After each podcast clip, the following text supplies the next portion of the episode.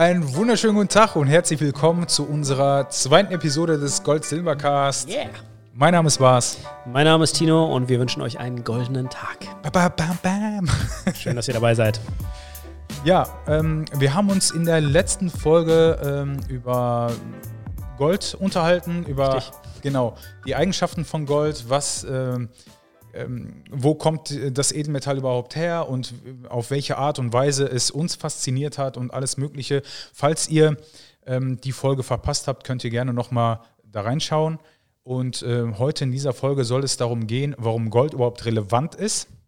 Und zwar ähm, werden wir ähm, mit Gold Bezug nehmen auf das Geld und in welchem Verhältnis die zueinander stehen und ähm, auch so ein bisschen die Geschichte durchleuchten. Und ja, wenn, wenn jeder von uns mit Geld zu tun hat und äh, Geld und Gold irgendwie äh, Zusammenhängen. zusammenhängen, ja. dann sollte auch jeder von uns mit Gold irgendwie zu tun haben. Ja. Weil es ist sehr, sehr relevant. Ja, bevor wir da jetzt äh, einsteigen, so richtig, würde ich gerne noch ein, zwei Worte loswerden in Bezug auf Geld. Was ist Geld überhaupt? Ja, Geld ist ein universelles Tauschmittel, ähm, ja, was damals in, ins Leben gerufen wurde, ähm, weil es um einiges praktischer war, als ähm, wenn man jetzt Ziegen oder Kamele jetzt mit sich schleppt und irgendwelche Tausch, äh, Tauschgeschäfte dann ähm, durchführt.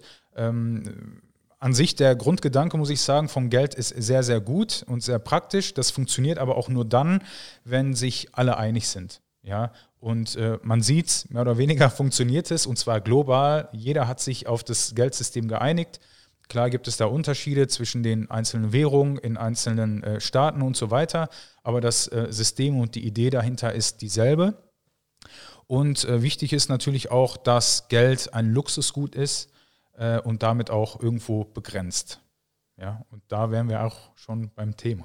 Ja, wir haben ja letztes Mal direkt gesagt, dass Gold natürlich begrenzt ist, also wir können nicht mehr davon schaffen, ähm, weswegen Gold auch oft als Tauschmittel oder als Währung gedient hat. Ähm, also wenn wir in der Historie zurückgehen, wir wollen da spezifisch, ähm, ja, knapp 2000 Jahre zurückgehen, 27 vor Christus, ähm, gab es damals einen römischen Kaiser, der äh, Augustus, der hat äh, damals den Aureus prägen lassen. Die Aureus war eine Münze oder Auri, die ähm, hatte 8,2 Gramm Gold. Das war festgelegt, 8,2 Gramm Gold waren in dieser Münze so drin. Und damit hat man dann auf dem Markt ähm, gezahlt, ist damit einkaufen gegangen, hat sich sein Obst gekauft oder seine Ziegen oder was weiß ich was, ne? den Eintritt in äh, die römischen Bäder und all diese Sachen.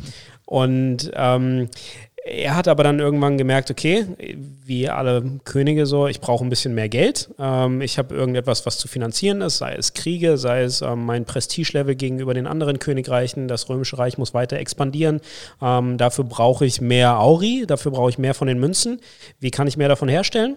Indem ich einfach nur 8 Gramm Gold reinmache, anstatt 8,2 Gramm. Clever, der Gute. Genau, an sich, an sich denkt man, ist ja nicht so dramatisch, es sind nur 0,2 Gramm, ähm, ist äh, ja ist überschaubar, ne?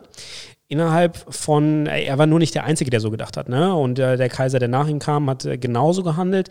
Innerhalb von äh, knapp 300 Jahren, ähm, also bis 270 nach Christus, Mhm. ist der Wert dieses Auri von 8,2 Gramm runtergefallen auf 1,1 Gramm.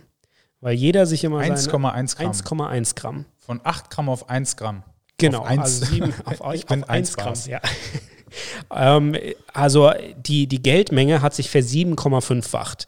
Also es ist Ja. 7,5-fach mal mehr Auri-Münzen im Umlauf gewesen, aber nicht 7,5 mal mehr Gold, Mhm. sondern einfach nur mehr Münzen. Das hat dann äh, tatsächlich auch dazu geführt, im Endeffekt hat es dazu geführt, dass der Auri abgesetzt werden musste, weil er nichts mehr wert war. Aber auf dem Marktplatz ist ein Auri gewogen worden, anstatt dass er einfach so angenommen würde. Weil es war nicht wichtig, was auch als Münzprägung drauf stand, sondern es war wichtig, wie viel wiegt es, also wie viel Gold ist drin. Ähm, und das hat den Wert tatsächlich ausgemacht, dieser intrinsische Wert vom Geld. Und dadurch, dass er immer weiter runtergepusht worden ist, hat sich der Auri auch irgendwann aufgelöst und das Vertrauen der Gesellschaft hat sich da auch da ein Stück weit verloren, ähm, auch wenn sich alle am Anfang einig waren. Ähm, Hat wahrscheinlich ein paar Leute da oben auch äh, verärgert. Ne? ja, definitiv. Also klar, wenn ich äh, bezahlt werde, ähm, vom, vielleicht sogar vom Staat oder vom König und ich bekomme das Geld, aber ähm, intrinsisch ist es schon von vornherein weniger wert oder weil, mhm. weil er mehr prägt, dass alles andere ähm, wird entwertet, was im Umlauf ist.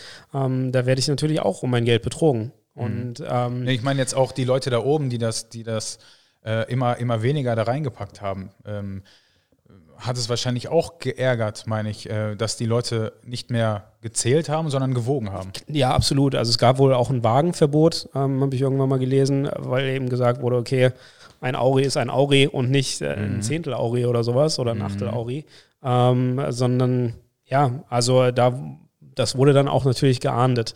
Ähm, aber es hat den, die Kaiser dann halt irgendwann eingeholt, dass sie mhm. ähm, das äh, so vervielfältigt haben. Das ist eigentlich der Begriff der Inflation, also eine Währung aufblähen mit einem Wert, der gar nicht dahinter liegt. Und dann gab mhm. es ähm, 300, äh, 300 nach Christus gab es dann den äh, Solidus. Ähm, das ist, äh, kennt man heute auch noch vom Sold, den die Römer damals gekriegt haben. Das war so, man hat einen Sold bekommen. Ähm, das äh, ist eine Münze gewesen, die hatte 4,5 Gramm. Und ähm, die wurde damals vom äh, Kaiser Konstantin der Große ähm, geprägt. Er hat die ins Leben gerufen und er hat es gesetzlich festgelegt, dass es 4,51 Gramm Gold da drin sein mussten. Mhm. Ähm, und es war nicht möglich, das zu reduzieren, sondern es war tatsächlich auch mit dem Tod geahndet. Ähm, da den, ja, richtig, den, äh, richtig so, äh, den, den Goldwert runterzuschrauben in der Münze, weil das Betrug ist im Endeffekt. Und ähm, dieser Solidus, der hat sich über 1000 Jahre komplett in Europa gehalten, hat zig andere Währungen überlebt, weil er nicht inflationär in den Boden gerammt worden ist, sondern weil er konstant gebunden war an diesen Goldwert. Und es war immer klar, wenn ich diesen Solidus habe, dann weiß ich, dass ich 4,51 Gramm Gold dahinter habe. Ich habe diese feste Währung eines, ähm, eines Luxusguts, ähm, was gedeckt ist mit einem Sachwert, während ich bei jeder anderen Währung, ähm, wie beim Aureus zum Beispiel, irgendwann nicht mehr sicher sein konnte, habe ich tatsächlich diesen Wert, diesen Wert von 8,2 Gramm Gold oder wie auch immer der runtergestuft mhm. wurde. Mhm. Ähm, und das, das ähm, ist so ein Stück weit das Gegenstück. So. Und es gibt mhm. keine Währung, die sich über Jahrtausende oder die sich äh, tausend Jahre gehalten hat und die auch als Leitwährung genutzt worden ist ähm, in dieser Zeit. Also jede andere Währung hat sich immer am Solidus da orientiert innerhalb von Europa.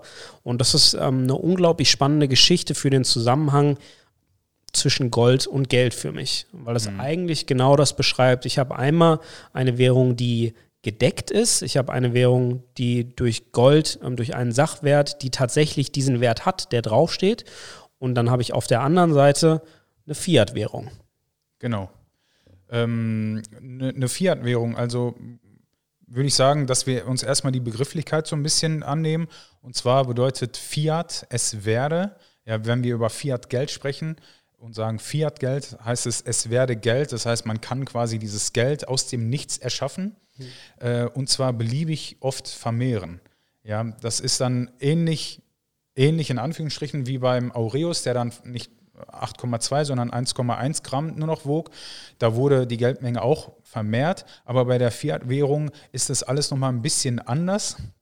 Und zwar hat die ähm, äh, gar keinen Bezug zu irgendwelchen Sachwerten, die ist nämlich komplett entkoppelt davon und kann quasi beliebig oft hergestellt werden. Ja, also du sagst einfach, ich brauche Geld und du druckst Geld, Geld quasi, ja, wie es heute überall passiert.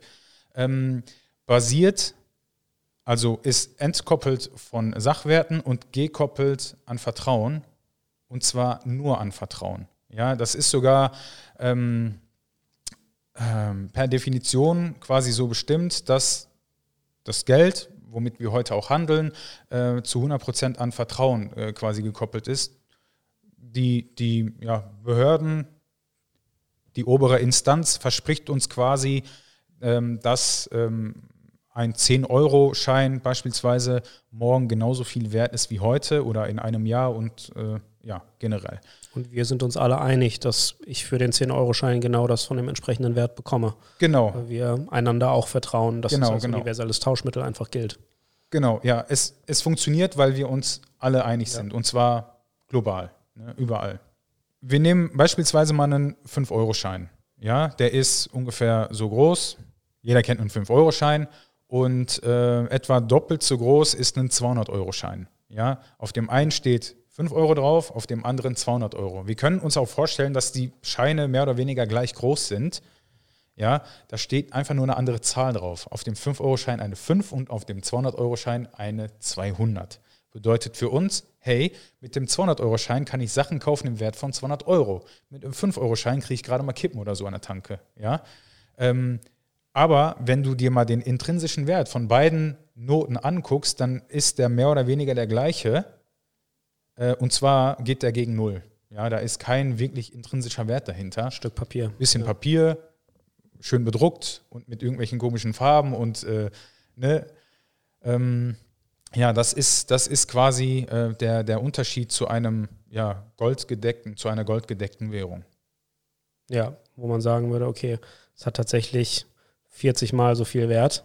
Ähm genau, 40 mal so viel Wert, aber halt nur, lass mal 50 Prozent größer sein, den Schein, ja. Ja. Ja, super super spannend. Also ich glaube, dass das äh, genau Fiat dann beschreibt. An sich ist es ja eine gute Idee, weil man ja sagen kann, okay, man hat ein universelles Tauschmittel, ähm, besonders wenn es gedeckt ist, dann ist es ja viel praktischer, einen Schein zu haben, als selbst als Gold zu haben, sage ich genau. mal. Also gerade in der heutigen Welt der Digitalisierung ist es ja praktischer, ähm, das Geld überweisen zu können, wenn ich weiß, okay, es ist tatsächlich gedeckt in dem Gegenwert, mhm. ähm, dann verschnellert es die Sachen. Deswegen hat man diese universellen Tauschmittel und tauscht nicht mit Ziegen oder mit was weiß ich was. Aber ähm, der Knackpunkt ist genau wie du sagst, wenn es eben nicht gedeckt ist. Und wenn man mhm. dem Staat vertraut ähm, oder der Instanz vertraut, die zwar sagt, okay, ähm, es lässt sich vielleicht auch noch durch andere Faktoren wie den Wirtschaftswachstum messen, wie viel Geld man in den Umlauf ähm, bringt, aber ähm, es ist in der Vergangenheit leider immer so gewesen, wenn wir uns die Historie anschauen, dass wenn es eine Fiat-Währung gegeben hat, die nicht an Gold gekoppelt ist, dann ist es irgendwann expansiv ausgenutzt worden, dieses Vertrauen, mhm. weil es immer Punkte gab, wo die Staatsoberhäupter oder irgendwelche Könige mehr Geld kurzfristig gebraucht haben, sei es für einen Krieg oder sei es auch ähm, für eine kurzfristige, für eine Wirtschaftskrise, für die Corona-Krise, wo auch einfach Geld gedruckt wird und in den Umlauf gebracht wird, um ja. jetzt kurzfristig ein äh, Bedürfnis oder eine Not zu befriedigen, ein Problem zu lösen, was aber langfristig ähm, tatsächlich nicht funktionieren kann und was da super schwierig wird. Genau. Ich würde sagen, dann schauen wir uns das alles an der Geschichte des Dollars nochmal genauer an. Ja, sehr gerne. Ja, machen wir das mal. Also, ähm, wenn wir zurückgehen und uns den, die ersten Dollarnoten anschauen. Ähm, 20 Dollarnoten, vielleicht hat jemand schon mal die, die 1-Dollar-Note gesehen ähm, oder in der Hand gehalten. Die meisten von uns wissen, wie es aussieht. Eine 20-Dollar-Note, damals stand da tatsächlich drauf Certificate for Gold, also ein Zertifikat für Gold für eine Unze. Da hieß es dann, also stand unten drin, payable to holder in Gold, also oder in Gold Coin. Also mhm. zum, zum Halter dieses Zertifikats ist eine Goldunze zu übergeben als Münze. Ähm, und das konnte man, damit konnte man tatsächlich zur Fed damals gehen, zur, ähm, die man auch heute kennt, die ähm, im Endeffekt die Zentralbank von Amerika. Man konnte dort hingehen mit, seinem, mit seiner 20-Dollar-Note und hat dafür eine Unze Gold bekommen. Was ähm, für mich als Bürger ein extrem gutes Gefühl Genau. Ja. Ich weiß genau, was meine, und ich habe auch dieses Problem gelöst, dass ich nicht immer meine, meine Goldunzen, die extrem schwer sind, rumtragen muss, sondern mhm. ich habe einfach ein, ein Papier, Gutschein, ein, ähm, ein Zertifikat, mhm. wo ich weiß, dafür bekomme ich genau diese eine Unze. Mhm. Problem haben wir eben schon gesagt, ähm, wenn es Krisen und Nöte gibt, wo ein Staat ähm, oder ein Land dann mehr Geld braucht. Im ähm, Falle der USA ähm, ist das zwischendrin schon ein paar Mal ähm, passiert, aber dann besonders 1955 ging es los mit dem Vietnamkrieg. Mhm. Kriege sind ähm, teuer, ähm, brauchen viel, viel Geld und ähm, es äh, ging dann äh, die Gerüchte rum tatsächlich, dass die Fed mehr 20 Dollar Zertifikate in den Umlauf gebracht hat mhm. ähm, beziehungsweise auch an den Staat gegeben hat. Der Staat hat damit gezahlt, als dass sie Gold in ihren Reserven haben. Ähm, das heißt, äh, ich brauche Geld als Staat, deswegen drucke ich zwei 20 Dollar Zertifikate einfach mehr ähm, und gebe die aus. Ähm, und das funktioniert, das äh, merkt auch eigentlich niemand. Problem wird es erst dann, wenn jede Person ihr 20-Dollar-Zertifikat einlösen will. Weil dann merkt man, dass am Ende ein paar Zertifikate übrig bleiben und die nicht mehr eingetauscht werden können gegen Gold, weil nicht mehr genügend Gold ist. Ja. Und ähm, genau äh, das hat sich ein Stück weit rumgesprochen, dass ähm, Amerika da mehr Geld ausgibt, als es eigentlich hat in Goldreserven, dass mehr Dollarnoten im Umlauf sind. Ähm, hat dann tatsächlich so weit geführt, dass äh, Frankreich irgendwann in New York mit einem U-Boot eingefahren ist und ihre Goldreserven aus ähm, Amerika rausgeholt haben, weil ähm, auf einmal dieser Vertrauensverlust stattgefunden hat, weil es äh, diese Umwandlung in eine Fiat-Währung im mhm. Endeffekt langsam, schleichend ähm, stattgefunden hat, weil ja. mehr Dollarnoten im Umlauf waren, als es eigentlich Gold in der FED gegeben hat. Mhm. Ja, und ähm, ja, also nicht nur, nicht nur Frankreich hat dann mit diesem Vertrauen äh, zu kämpfen gehabt, wo die das Vertrauen dann verloren haben, sondern dann irgendwann ähm, ja, die, die ganzen Bürger der Vereinigten Staaten. Und zwar ist 1971 etwas Gravierendes passiert, was Auswirkungen auf die ganze Welt hatte, weil der Dollar einfach die Weltleitwährung ist. Ähm, 1971 hat dann US-Präsident Richard Nixon sich dazu entschlossen, aufgepasst, den Dollar vom Gold zu entkoppeln. Und zwar jetzt offiziell. Ja, du hast zwar gerade von Gerüchten gesprochen, dass mehr Zertifikate ausgegeben wurden, als überhaupt Gold da war, ähm, aber jetzt hat er das offiziell gemacht, damit er ähm, erstmal einen, äh, einen Krieg finanzieren konnte. Also er hat gemerkt, dass er einfach viel zu viel Kohle ausgegeben hat, damals im Vietnamkrieg, und dass er sich irgendwie die letzten paar Jahre des Vietnamkriegs auch noch irgendwie ja, überbrücken und finanzieren muss. Und hat einfach kurzum beschlossen, hey, ganz ehrlich, wir heben die Zertifikate jetzt auf und äh, aus, du hast es gerade gesagt, in Gold Coin wurde dann in God we trust. Ja, also mhm. man hat quasi aus Gold hat man dann Gott gemacht, man hat nur einen Buchstaben gekürzt und äh, damit auch so ein bisschen dem US-Bürger ins Gewissen ge geredet und äh, gesagt, hör zu, es gibt noch Wichtigeres als Politik und, äh, und Wirtschaft und Krieg und hast nicht gesehen, es gibt da oben noch eine Instanz und zwar Gott, ja, und der gute Amerikaner war einfach gläubig und ähm, ja, der, der hat seinen Präsident dann mehr oder weniger vertraut beziehungsweise vertrauen müssen. Ganz so spurlos äh, an den Bürgern ging es nicht vorbei. Ja, man spricht hier auch von dem nächsten Schock. Äh, es war wirklich ein, ein Riesenschock. Ja, was dann aber passiert ist, er konnte einfach schön sein Geld drucken. Und zwar dadurch, dass es halt in dem Augenblick Fiat-Währung war, konnte er so viel Geld drucken, wie, wie er brauchte. Ja, und er hat sich damit ähm, den, den Krieg finanziert. Nicht nur er, sondern auch danach die Präsidenten und äh, generell alle haben davon profitiert, in Anführungsstrichen, weil man dann immer kurzfristige Lösungen gefunden hat für ein bestehendes Problem. Ja, du hast dann akut was beheben können, wie zum Beispiel der, der Krieg, der vor der Tür steht, den hast du finanzieren können oder wie du es gerade gesagt hast, die Corona-Krise, hey, wie überbrücken wir das jetzt, wie geben wir die ganzen Corona-Hilfen raus, wir müssen einfach mehr Geld drucken, ja, dann haben wir mehr, mehr Kohle zur Verfügung äh, und, und die, die Bürger können wir dann in dem Augenblick verdienen. Was allerdings nur ein, ein kurzfristiges, ähm, ja, eine, eine kurzfristige Lösung dann ist. Langfristig gesehen treibt es uns dann immer, immer weiter ins Verderben. Ja, und seitdem haben wir einen Kaufkraftverlust von 98 Prozent. Beim Dollar. Und das ist krass. Also ja.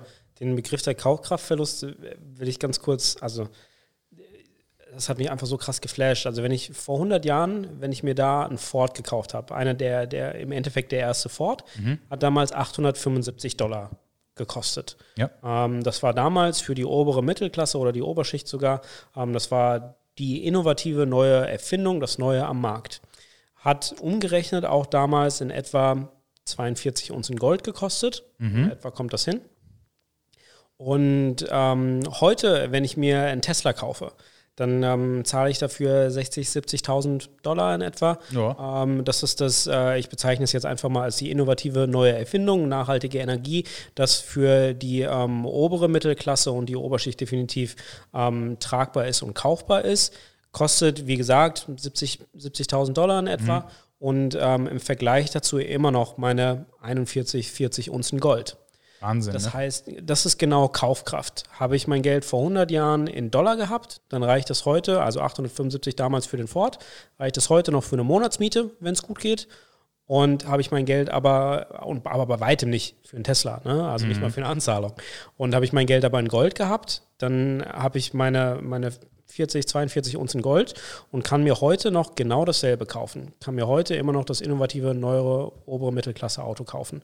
Ähm, und das ist die Kaufkraft. Und wenn wir Genau. sogar noch weiter zurückgehen zu den äh, Römern, wo beim Senator eine Tunika etwa eine halbe Unze Gold gekostet hat in der damaligen Währung, heute eine halbe Unze Gold, 600 bis 800 Euro, sagen wir mal, das ist das, was man für einen guten Anzug zahlt, wenn man ähm, ein Geschäftsmann ist, wenn man da oben Ja. unterwegs ist. Das heißt, auch da ist die Kaufkraft wieder gleich geblieben, hat hunderte von Währungen überlebt im Endeffekt, unabhängig von jeder Währung, die zwischengeschaltet war. Ähm, aber das Gold besitzt dieselbe Kaufkraft. Und das ist genau dieser intrinsische Wert, der das so unglaublich spannend macht. Und das ist ja dann auch, und also diese Inflation, die wir haben der Fiat-Währung, das haben wir ja am eigenen Leib, wo wir merken, okay, die Kaufkraft verliert, also selbst bei uns. Ähm, wir sind noch recht jung vergleichsweise, aber wir haben trotzdem schon einen Kaufkraftverlust miterlebt. Wenn ich überlege, dass ich damals für eine Kugel Eis 60 Cent gezahlt habe, heute zahle ich 1,20, wenn es gut geht, äh, bis 1,60 oder je nachdem, wo Genau. du bist. Man- Zahle mehr als doppelt so viel, obwohl ich dasselbe bekomme. Obwohl ich, technisch gesehen, müsste es sogar eigentlich günstiger werden, weil durch den Fortschritt die Sachen noch leichter gemacht werden, ähm, um dasselbe herzustellen. Ähm, es ist noch zugänglicher, ähm, Milch für Eiscreme und die Maschinen und sowas zu bekommen, die arbeitssparend sind. Und eigentlich müsste die Sache günstiger werden. Aber sie wird teurer und ich brauche mehr Geld für dieselbe Sache. Ja, ja. Ja, das waren eigentlich ziemlich coole Beispiele, auch so mit, ähm, ja, mit 100 Jahre zurück und äh, 800 Euro oder 800 Dollar, beziehungsweise heute 70.000 Dollar. Ähm, aber man braucht wirklich, ne, an, an dieser Kugel Eis sieht man es, gar nicht so weit zurückgehen, sondern ich kann mich, ich kann mich wirklich noch sehr, sehr gut dran erinnern, bevor der Euro kam äh, und wir noch mit D-Mark bezahlt haben, da hat man für eine Überraschungsei eine Mark bezahlt. Du bist in den Kiosk gegangen oder irgendwo an der Kasse, ne, überall waren halt diese Überraschungseier und dafür hast du eine Mark bezahlt. So, und du zahlst heute, ich glaube, über einen Euro. Ich bin mir nicht ganz sicher, aber Ein Euro Ne? kommt ziemlich genau hin, ja. ja. Und da hat sich eigentlich nur ähm, das Währungszeichen davor geändert oder dahinter. Ja, Ja, also ähm, wo du dann anfangs 50 Cent bezahlt hast, ne, also im Jahr 2002, ähm, zahlst du dann heute, gar nicht mal so lange danach, ähm, schon das Doppelte. Ja, und das ist jetzt nicht nur auf irgendwelche Süßigkeiten, auf Ü- Kugel Eis und Überraschungseier, sondern auch auf, ich weiß, es ist jetzt vielleicht nichts Gutes, aber jeder Raucher weiß es. Ja, wenn er früher, ich weiß es noch ganz genau, also wo ich in den Kiosk gegangen bin und für mich ein Überraschungsei gekauft habe, hat mein Vater gesagt, hier hast du 5 Mark, geh damit. Damals durfte ich, ja, und damals war das noch gang und gäbe, dass das Kind zum Kiosk oder irgendwo in eine Trinkhalle gehen durfte und Zigaretten bekommen hat, weil die Absprache dann mit dem Elternteil da war. Ähm, der hat für mir 5 Mark gegeben und ich habe dann mal Marlboro Light gekauft. Ja, und das hat für eine Schachtel gereicht. Heute weiß ich, dass eine Marlboro Light nicht mehr 5 Euro kostet, sondern also nicht mal das Doppelte, sondern noch mehr. Ich glaube 6, 7 Euro oder so. Ja. Und da ist, glaube ich, sogar noch weniger drin als damals. ja, Ja, also es ist Wahnsinn. Nicht nur bei Zigaretten. Überall. Mieten. Ja. ja. Du hast früher für eine Mietwohnung 80 Quadratmeter bezahlt, weiß ich nicht, 600 Euro. Ja, zahlst heute fast das Doppelte, je nachdem, wo du wohnst. Ja, also wirklich. Also ich kann von mir aus sagen, also ich sag's nicht. Sonst fällt Ja. er noch aus allen Wolken. Ey. Aber, aber es ist ja einfach so, ne? Also man zahlt wesentlich mehr Geld und natürlich sind es andere Faktoren drin, also die Knappheit und sowas und Ja, ja. wirtschaftliche Entwicklung, je nachdem, in welchem Hotspot du bist, dann zahlst du natürlich auch mehr. Also es sind andere Faktoren, die in die Preisentwicklung natürlich mit, mit reinspielen können, aber auch wenn wir es zurückführen zu Gold, damals 20 Dollar für eine Unze, heute 1800, 1900 Dollar. Und ähm, mit Trend aufwärts gehen, weil dieser Kaufkraftverlust von 98 Prozent beim Dollar da ist, die die Kaufkraft in den, in den Keller reißt. Ähm, du beschreibst es immer so schön mit dem Chart, den, den Goldwachstumschart, den man ähm, einfach nimmt und wenn man den umdreht, dann hast du den Verfallschart für den Dollar, ähm, wenn Genau. man den um die X-Achse spiegelt. Und äh, das ist das, was, ja, was wir sehen. Was Willst du das nochmal irgendwie äh, deutlich erklären, dam- damit die Zuhörer und Zuschauer das auch noch es, Du darfst es gerne machen, wenn du möchtest. Ja, ja, kann ich auch. Also, ihr müsst euch, ähm, ihr müsst euch einfach mal einen Chart vorstellen mit einer X- und Y-Achse. Die Y-Achse beschreibt einen, einen Preis und die X-Achse ist dann die Timeline.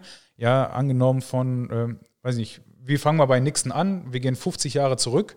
Und da, ähm, ab da ähm, müsst ihr euch einen nach rechts oben sich entwickelnden äh, eine Linie vorstellen. Und das beschreibt dann die, die Wertentwicklung, die positive Wertentwicklung des ähm, Goldes. Ähm, und wenn man die genau um die X-Achse einmal spiegeln würde, das heißt, die bewegt sich dann genau mehr oder weniger im gleichen Verlauf, aber nur nach unten, spiegelverkehrt, das würde dann die Kaufkraft ähm, widerspiegeln. Genau, also die ja. Kaufkraft dann gemessen am Gold im Endeffekt, weil so wie der Goldpreis gestiegen ist, so ist der, die, die Kaufkraft eben gefallen, weil du einfach mehr Geld für dieselbe Sache brauchst. Genau. Frustrierend ja. irgendwo, ne? Es ist absolut frustrierend. Also gerade wenn ich mir vorstelle, ich habe meine, also jetzt, wenn wir von der, von der Inflation ähm, ausgehen, ähm, die offiziell ist sie bei 2%, ähm, inoffiziell, also ist jetzt ein bisschen abzuwarten, wie das die nächsten Jahre ist. Aber also sagen wir mal ganz einfach konservativ bei 3%, also lass es nur 3% sein. Aber ich arbeite heute, ich arbeite hart, ich kriege dafür 100 Euro und wie du vorhin gesagt hast, der Staat sagt mir, diese 100 Euro werden morgen noch genauso viel wert sein wie heute und ja. die Arbeit, die du da reingesteckt hast, ähm, bleibt gleich. So, und du hast diesen Gegenwert in Euro. Aber wenn ich ein Jahr in die Zukunft gehe, dann habe ich nicht mehr 100 Euro auf meinem Konto, sondern eigentlich nur noch 97 Euro. Ich habe zwar nominal immer noch 100 da, aber die Kaufkraft ist bei 97 Euro. Genau. Und jedes Jahr geht es wieder um 3% runter. Eventuell sogar ja. noch höher. Also das ähm, lässt sich dann drüber streiten, wo die Inflation tatsächlich liegt. Das sind dann äh, nochmal für, für spätere Episoden. Aber das ist was, wo ich sagen würde, das frustriert mich übertrieben, wenn ich sage, mein Vermögen war vor 100 Jahren 800 Dollar und dafür könnten sich meine Enkel ein neues Auto kaufen. Das möchte ich denen gerne vererben. Und meine Enkel können sich heute damit aber nur noch eine Monatsmiete leisten. Ja. Da bin ich über um mein, mein gesamtes Erspartes, mein Hab und Gut eigentlich betrogen worden. Mhm. Ähm, und das ist also das, das Risiko bzw. die Gefahr der Fiat-Währung, dass dieses Vertrauen ausgenutzt wird. Und deswegen wollen wir uns in der nächsten Folge im Endeffekt genau damit beschäftigen, wie ich mein Vermögen in Gold anlegen kann, wie ich ähm, Gold kaufen kann, wo ich Gold kaufen kann, was für Gold ich auch kaufen kann. Ähm, genau, da gibt es verschiedene Möglichkeiten. Sehr, sehr coole Lösung. Ja, genau, um, um meine Kaufkraft zu erhalten und nicht um ähm, das neue Bitcoin-Renditenprinzip äh, Riester-Rente zu haben, was äh, funktionieren mag oder auch nicht funktionieren mag, sondern mhm. etwas zu haben, einen Sachwert zu haben, der die Kaufkraft meines Vermögens erhält, mhm. wie Gold das eben seit über 1000 Jahren schon getan hat. Mhm. Genau, das sollte auch, das sollte eigentlich auch jedem bewusst sein und das sollte auch die, ja, ähm, das Hauptmotiv sein, quasi, warum ich überhaupt in Edelmetalle investiere. Ja, also du willst quasi mit, äh, mit der Anlage in Edelmetallen willst du dein Vermögen, was du dir all die Jahre, wie Tino es gerade so, so schön beschrieben hat, hart erarbeitet hast, ähm, und zusammengespart hast, irgendwie sichern. Ja, es geht nicht darum, schnellstmöglich die krasseste Rendite zu erzielen, sondern du, du willst dein Vermögen sichern, weil Gold dir über Jahrzehnte, Jahrhunderte, Jahrtausende hinweg absolut Stabilität gibt. Ja, genau. Während die Währung einfach verfällt und sich auflöst, wenn sie in 100 Jahren überhaupt noch da ist. Ja. Hat bis jetzt am, am weniger länger gehalten als. Genau. Wenn du mich fragst, nur noch eine Frage der Zeit. Ja. Ja.